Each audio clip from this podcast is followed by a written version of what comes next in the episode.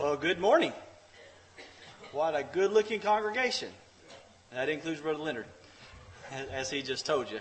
But glad to be here. Aren't we blessed with a great day to come together as a congregation of God's people and share in this time of worship? Glad to be here. Don't get to speak very often up here, but uh, hopefully we'll have a good time this morning studying God's Word and learn from it. Got a question.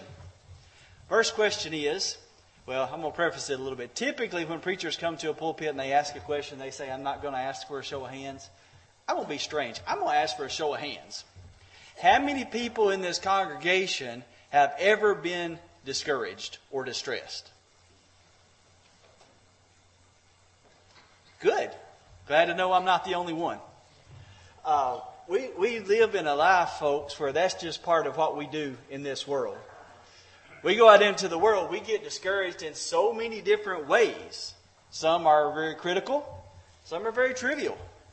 I, mean, I know we just finished up Thanksgiving and all that stuff, and there was lots of sports on television. So, you know, if you're like me, we get all worked up over our sports teams, and we can be encouraged or we can be discouraged. Right now, I'll be honest. My wife told me not to say that all the time, but I'm going to tell you, um, I am discouraged with my sports teams. If y'all don't know, I root for this team that wears silver and black. They're called the Raiders. And uh, quite frankly, we stink right now. We're the worst team in the NFL. So I'm discouraged over that. Um, my college team, they wear garnet and gold. They come from Tallahassee. They, they, they pretty well stink too. So I don't got a whole lot of encouragement in my, in my trivial sports life right now. But there's other things that we deal, live in, deal with in life that are, that are more serious, that are discouraging to us. We, we may be struggling with health issues. We, we may have economic troubles that we're dealing with. We may have relationships that are distressing and disturbing and discouraging to us. We may have these inner demons, these, these, these inner feelings and emotions that we have to deal with that are discouraging for us. So, as people made on this earth, we're going to deal with discouragement. But that's the real key. How, how do we deal with it? Reminds me of a story that I read about. There was a, uh, uh, a father and his son was playing in, in uh, Little League Baseball. And unfortunately, he wasn't there at the beginning of the game. But when he showed up, he noticed the scoreboard. The scoreboard said 18 to 0 but uh, his son's team didn't have the 18. So he, he looked around, he's found his son who happened to be over in the bullpen. He went, he said, Oh, son, it's, you know, it's okay. Don't be discouraged. The son looked at him and said, Dad, there's no reason to be discouraged. We haven't even got to bat yet. So, so really how we deal with this discouragement in our life is really kind of the key, isn't it? So this morning, I picked a verse here that says, we are well able to overcome. Some translations say it, we shall surely overcome. So that's our thoughts for today. We'll be looking at two, two pieces of scripture here, Numbers 13, Romans chapter 8. But when we think about this, this idea of being discouraged, one of, the, one of the moments in our life that is most discouraging is when we are that one person. Have you ever been there? Have you ever been the one uh, I don't listen to country music a lot anymore, but I did at one time. And Tracy Lawrence had this song, and it was talking about a red brick and a white wall, which is why you got the graphic there on the screen. And the point was, you know, sometimes it's lonely being that one. And when you're that one, you can be discouraged. You can be distressed. When the whole world is looking at you and saying yes, yes, yes, but you are assured that no is the right answer, it's hard to stand there and say no. It's hard to be the person that stands and delivers a tough and unpopular truth. A couple of examples. Not too long ago, we had a vote here in Warren County about liquor by the drink. Was it easy to stand up and say, no, that's wrong? That the Bible says we shouldn't be doing this? Uh, when the entire county seemingly was saying, yes, we got to do this. We, if we don't, we're just a bunch of backward hicks. It's discouraging to be that one. Another example. Just look at society in whole. And the way that, that homosexuality and same sex marriages are forced upon us in every single aspect of our lives. You can't watch a television program without seeing it. Quite frankly, you can't even watch a commercial without it being propagated as, hey, folks, this is just normal. But stand up and declare that it is an atrocity in the sight of God, that it is a sin. You're that one. You're the one standing against the crowd.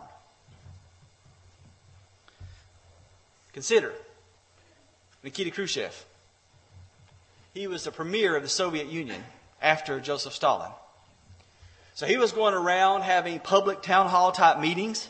And in these meetings, he was censoring all the things that Joseph Stalin had done, all of his policies, all of the atrocities that he had put on the people of the Soviet Union. And so one of these days, in, in one of these meetings, there was a, a, heckler that came, his voice came out of the crowd, and he asked Nikita this question. He says, Weren't you one of his colleagues? Weren't you a colleague of Joseph Stalin? Why didn't you stop him? Nikita replied in kind, Who said that? Much like now, there's a very quiet silence that fell over the cloud. No one even dared move a muscle. Then Nikita Khrushchev replied, Now you understand. It's hard. It's difficult. It's discouraging to be that one, to take that stand. So as we look at our scriptures today, we'll look at four points. In chapters, uh, number chapter 13, we'll look at the first three points. The commissioned uh, spies. We'll look at the cowardly words. And then we'll look at some courageous men. Then we'll flip over to Romans chapter 8 and we'll talk about being conquering Christians. So if you will, open your Bibles, look at Numbers chapter 13. We'll start with the first few verses there. Verses 1 through 16. Twelve men the Lord spoke to Moses, saying, Send men out to spy out the land of Canaan, which I am giving, in very important word there, I am giving to the children of Israel. For each tribe of their fathers you shall send one man, every one a leader among them. Remember that qualification. So Moses sent them from the wilderness of Paran according to the command of the Lord. All the men who were heads of the children of Israel. Now their names were Guess what? I'm not going to read those. You can read them, number one. Number two, I don't think I can pronounce them all. But regardless, regardless, Moses sent out, just as God had instructed him to, 12 men, not only men, but 12 leaders of the children of Israel to go look at what? What he said, I am giving you. Go spy out this land. I've got a gift for you. Go look at it. Our second point the particular instructions that they received. Look at verse number 17. We'll start there. Moses sent them out, uh, sent them to spy out the land of Canaan. He said to them, Go up this way into the south, go up to the mountains. Listen here. See what the land is like. See what the people are like. Whether they who dwell there are strong or weak. Are they few or are they many? The land, whether it is, is good or bad. Whether the cities, that they inhabit? Are they camps or are they strongholds? The land, is it rich or is it poor? Whether they're a forest or they're not. Be of good courage and, and bring back some of the fruit of the land. Now was the season for the first ripe grapes. So isn't it interesting here? God tells Moses, send these spies to check out the land. Why? Well, we recall previously, he said, I'm going to give you a land. I'm going to give you a land that's flowing with milk and honey. Isn't it funny? Isn't it funny what, why they have to go do this? I think it's a bit of foreshadowing here, and I think the Israelites just didn't realize it. Yes, he said, I, prom- I promised you a land. Yes, it's going to flow with milk and honey, but guess what? You need to go check it out. And these are things you need to look for. Is it a good land? What are the people like? How strong are the cities? Do you think he was trying to indicate to them, to implicate to them, folks, you're going to have some discouragement. You're going to encounter some distresses in this journey to receive my gift. Yes, he was. So then we go on to, down to verse number 21 through 24, and we look at the journey that these 12 make. So they went up, they spied out the land from the wilderness of Zin as far as Rehob near the entrance of Hamath. They went up through the south and they came to Hebron. There's a few names here. Yeah. Ahiman, Sheshai, Talmai, comma, the descendants of Anak. Hmm. Keep that in your mind for just a minute. They were there. Now, Hebron, it was built seven years before Zoan in Egypt, and they came to the valley of Eshcol, and they cut down a branch with one cluster of grapes, and they carried it between two of them on a pole. And they also brought some pomegranates and figs, and the place was called the valley of Eshcol because it was the cluster, because of the cluster which the men of Israel cut down there. So, they did what Moses asked them to. Go spy out the land. Go bring back some evidence of what's there. Let's see what they reported back to in verse number 27. They returned from spying out the land after 40 days.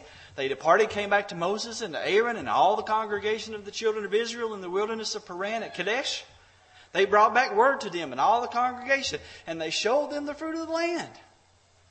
Verse number 27. They told him and they said, We went up to the land where you sent us, and it truly flows with milk and honey. This is the fruit. How big was the fruit? Remember, one, one cluster of grapes they carried between two men. Now let's pay attention to verse number 28. Don't forget, these were leaders of the, the 12 tribes of Israel. Here's their feedback. Nevertheless, and if you put that in our terms, but, so yeah, it's flowing milk and honey, but the people who dwell there, they're strong. The cities, they're fortified. They're very large. Even more, we saw the descendants of Anak there. The Amalekites, that they dwell in the land on the south. The Hittites, the Jebusites, the Amorites, they dwell in the mountains.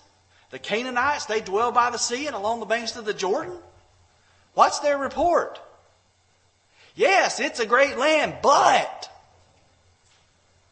their cities are big. They've got these folks that are descendants of Anak over there.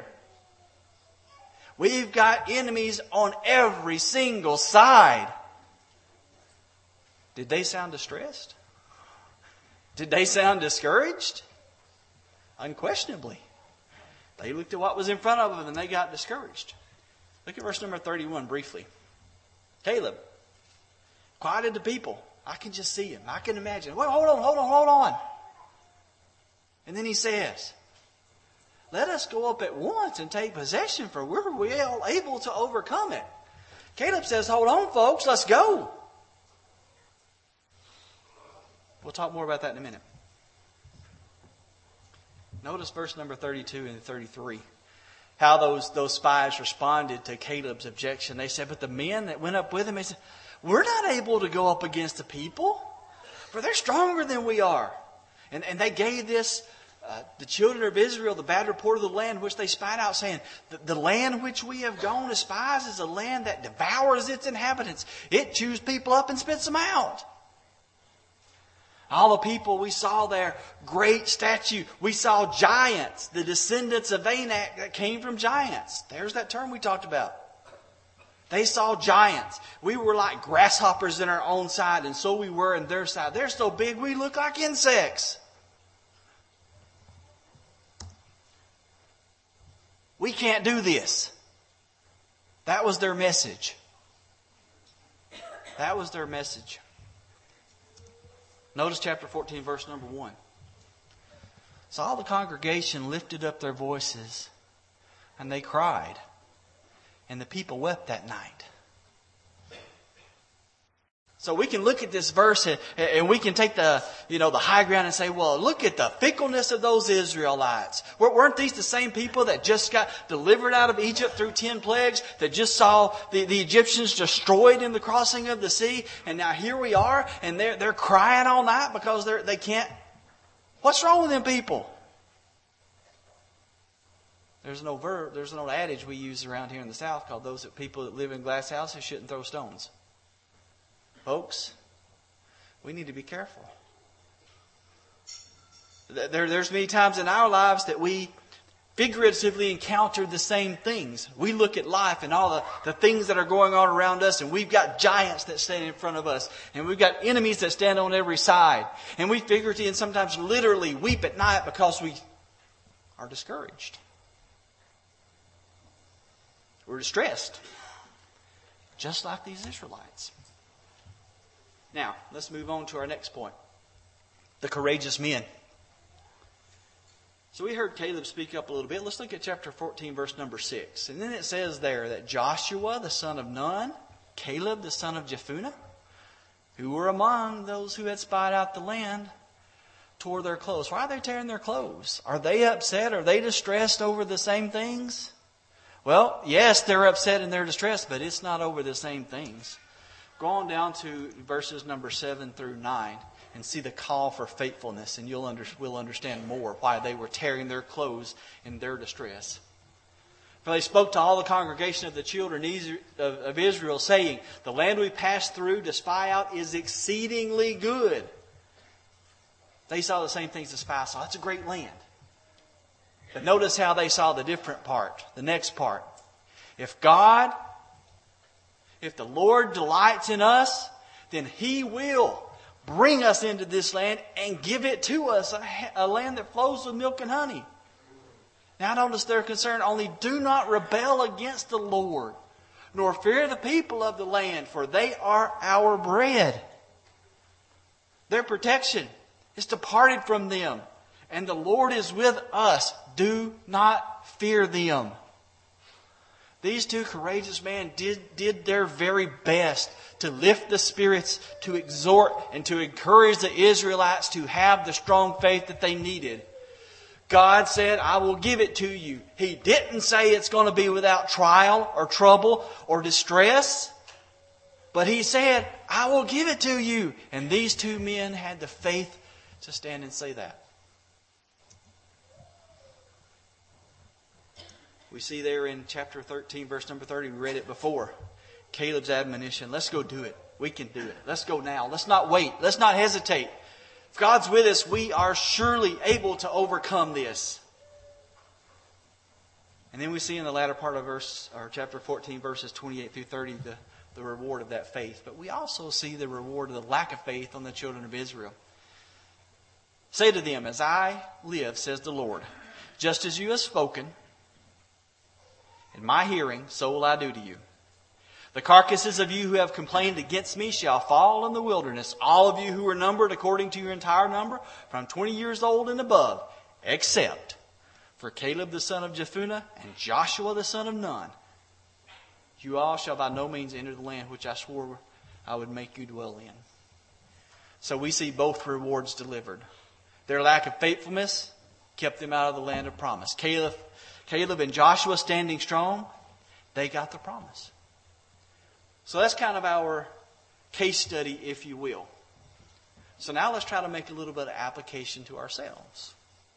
The last point here is called the conquering Christians. Look at Romans chapter 8. Such a great chapter, which is why I picked it for the part of this sermon. We'll look at verses number, uh, number 1 through 13. Paul talks here I love the way that he writes this because he does a very balanced delivery. He talks about both sides of our lives as Christians. Let's read it here. There is therefore now no condemnation to those who are in Christ Jesus, who do not walk according to the flesh, but according to the Spirit.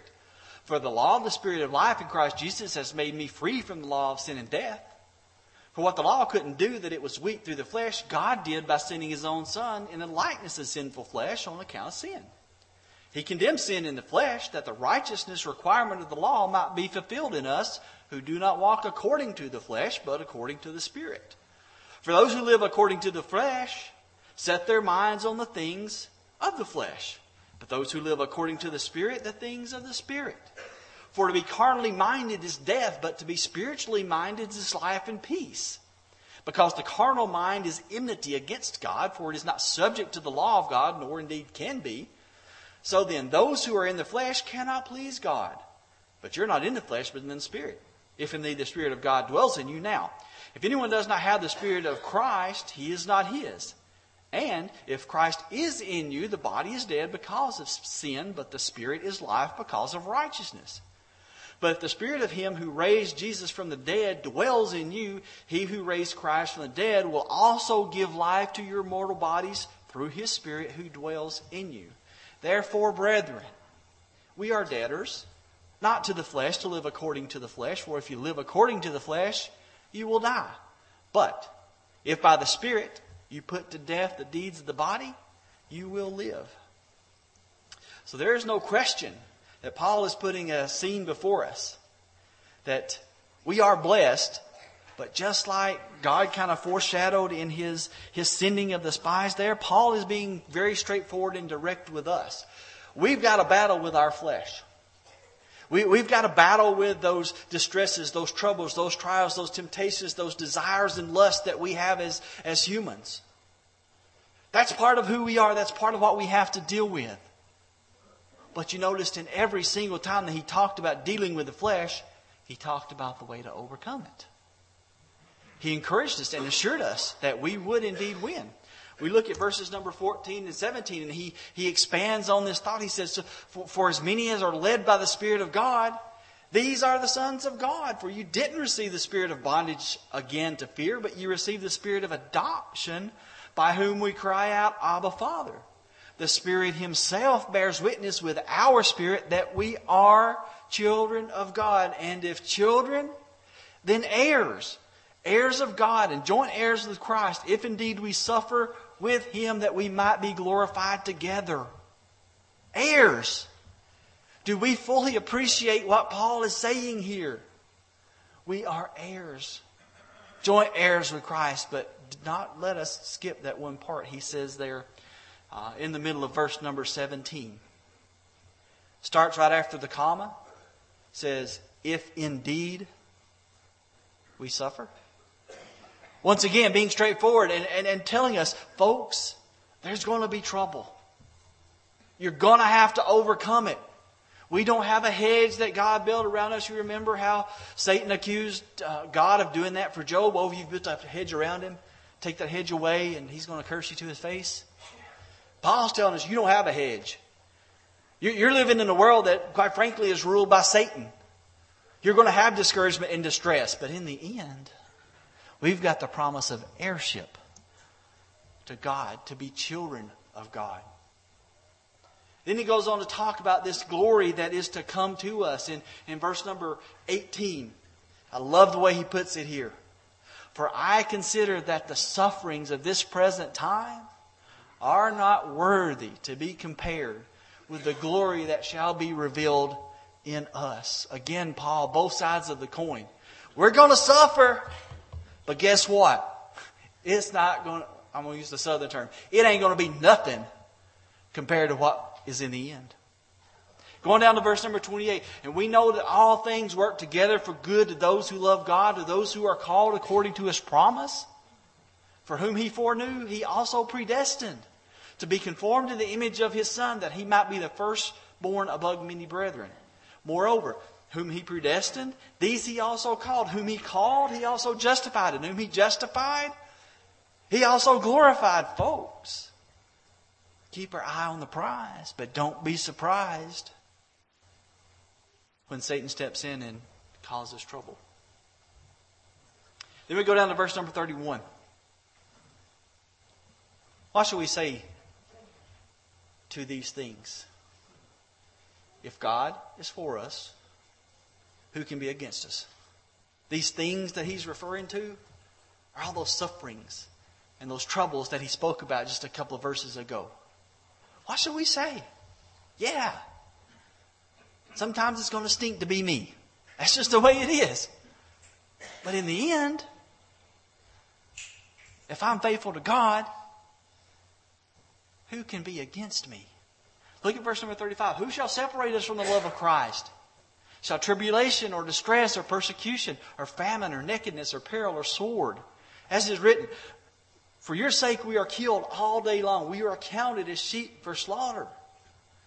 Yet all these things, in all these things, we are more than conquerors through him who loved us.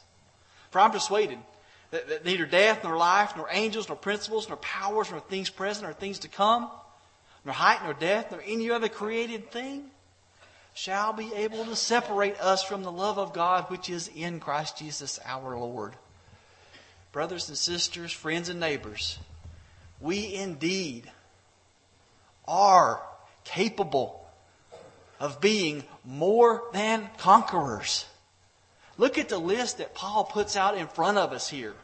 tribulation, distress, persecution. All these things. He's not making suggestions, folks. He's telling you, be prepared. But it doesn't matter. We are well able to overcome. We are more than conquerors if we are in Christ Jesus our Lord as he finishes that passage. That's our lesson. We consider the Israelites and, and how they looked at what was in front of them the great promise, the distresses, yes, the fear that faced them. And unfortunately, they were not strong enough to overcome, save the two.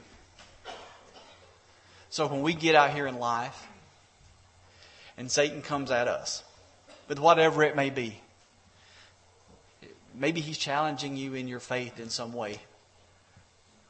There's some problem going on that you don't know how to deal with. You feel like you're, you're surrounded, just like the Israelites saw there, with all your enemies.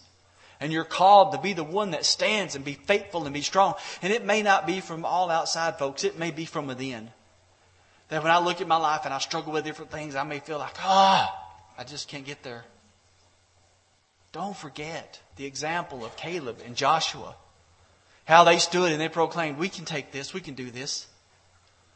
Don't forget the encouraging words of Paul. If we are in Christ Jesus, we are more than conquerors we shall obtain the promise that he gave us. So this morning, we start with that, or we end with that question Are you? Are you in Christ Jesus our Lord? I hope so. Because if you're not, then you're left to face all of these troubles essentially on your own. And it should quiet our souls and encourage our spirits that if we are in Christ, we can look to Him in those moments. But if you're not in Him, why not change that this morning? Why not? You know He died for you. You know He sacrificed His very own body, spilt His very own blood so that your sins could be washed away. Why not fix that this morning? Through, through confession of your repentance of your sins, confessing Christ as Jesus, being buried with Him in, in baptism, and having all that sin washed away coming up out of that water a new Christian, now ready to conquer all the evils of this world? Why would you wait? Why would you wait? And those of us that are in Christ, yes, we can get discouraged. And, and sometimes we need a pat on the back. Quite frankly, sometimes we need to fix some things that we're doing wrong that's causing these distresses in our lives through repentance and prayer prayer with the church. So, our request is if you've got any spiritual need this morning, why don't you come and take care of it while we sing our invitation song?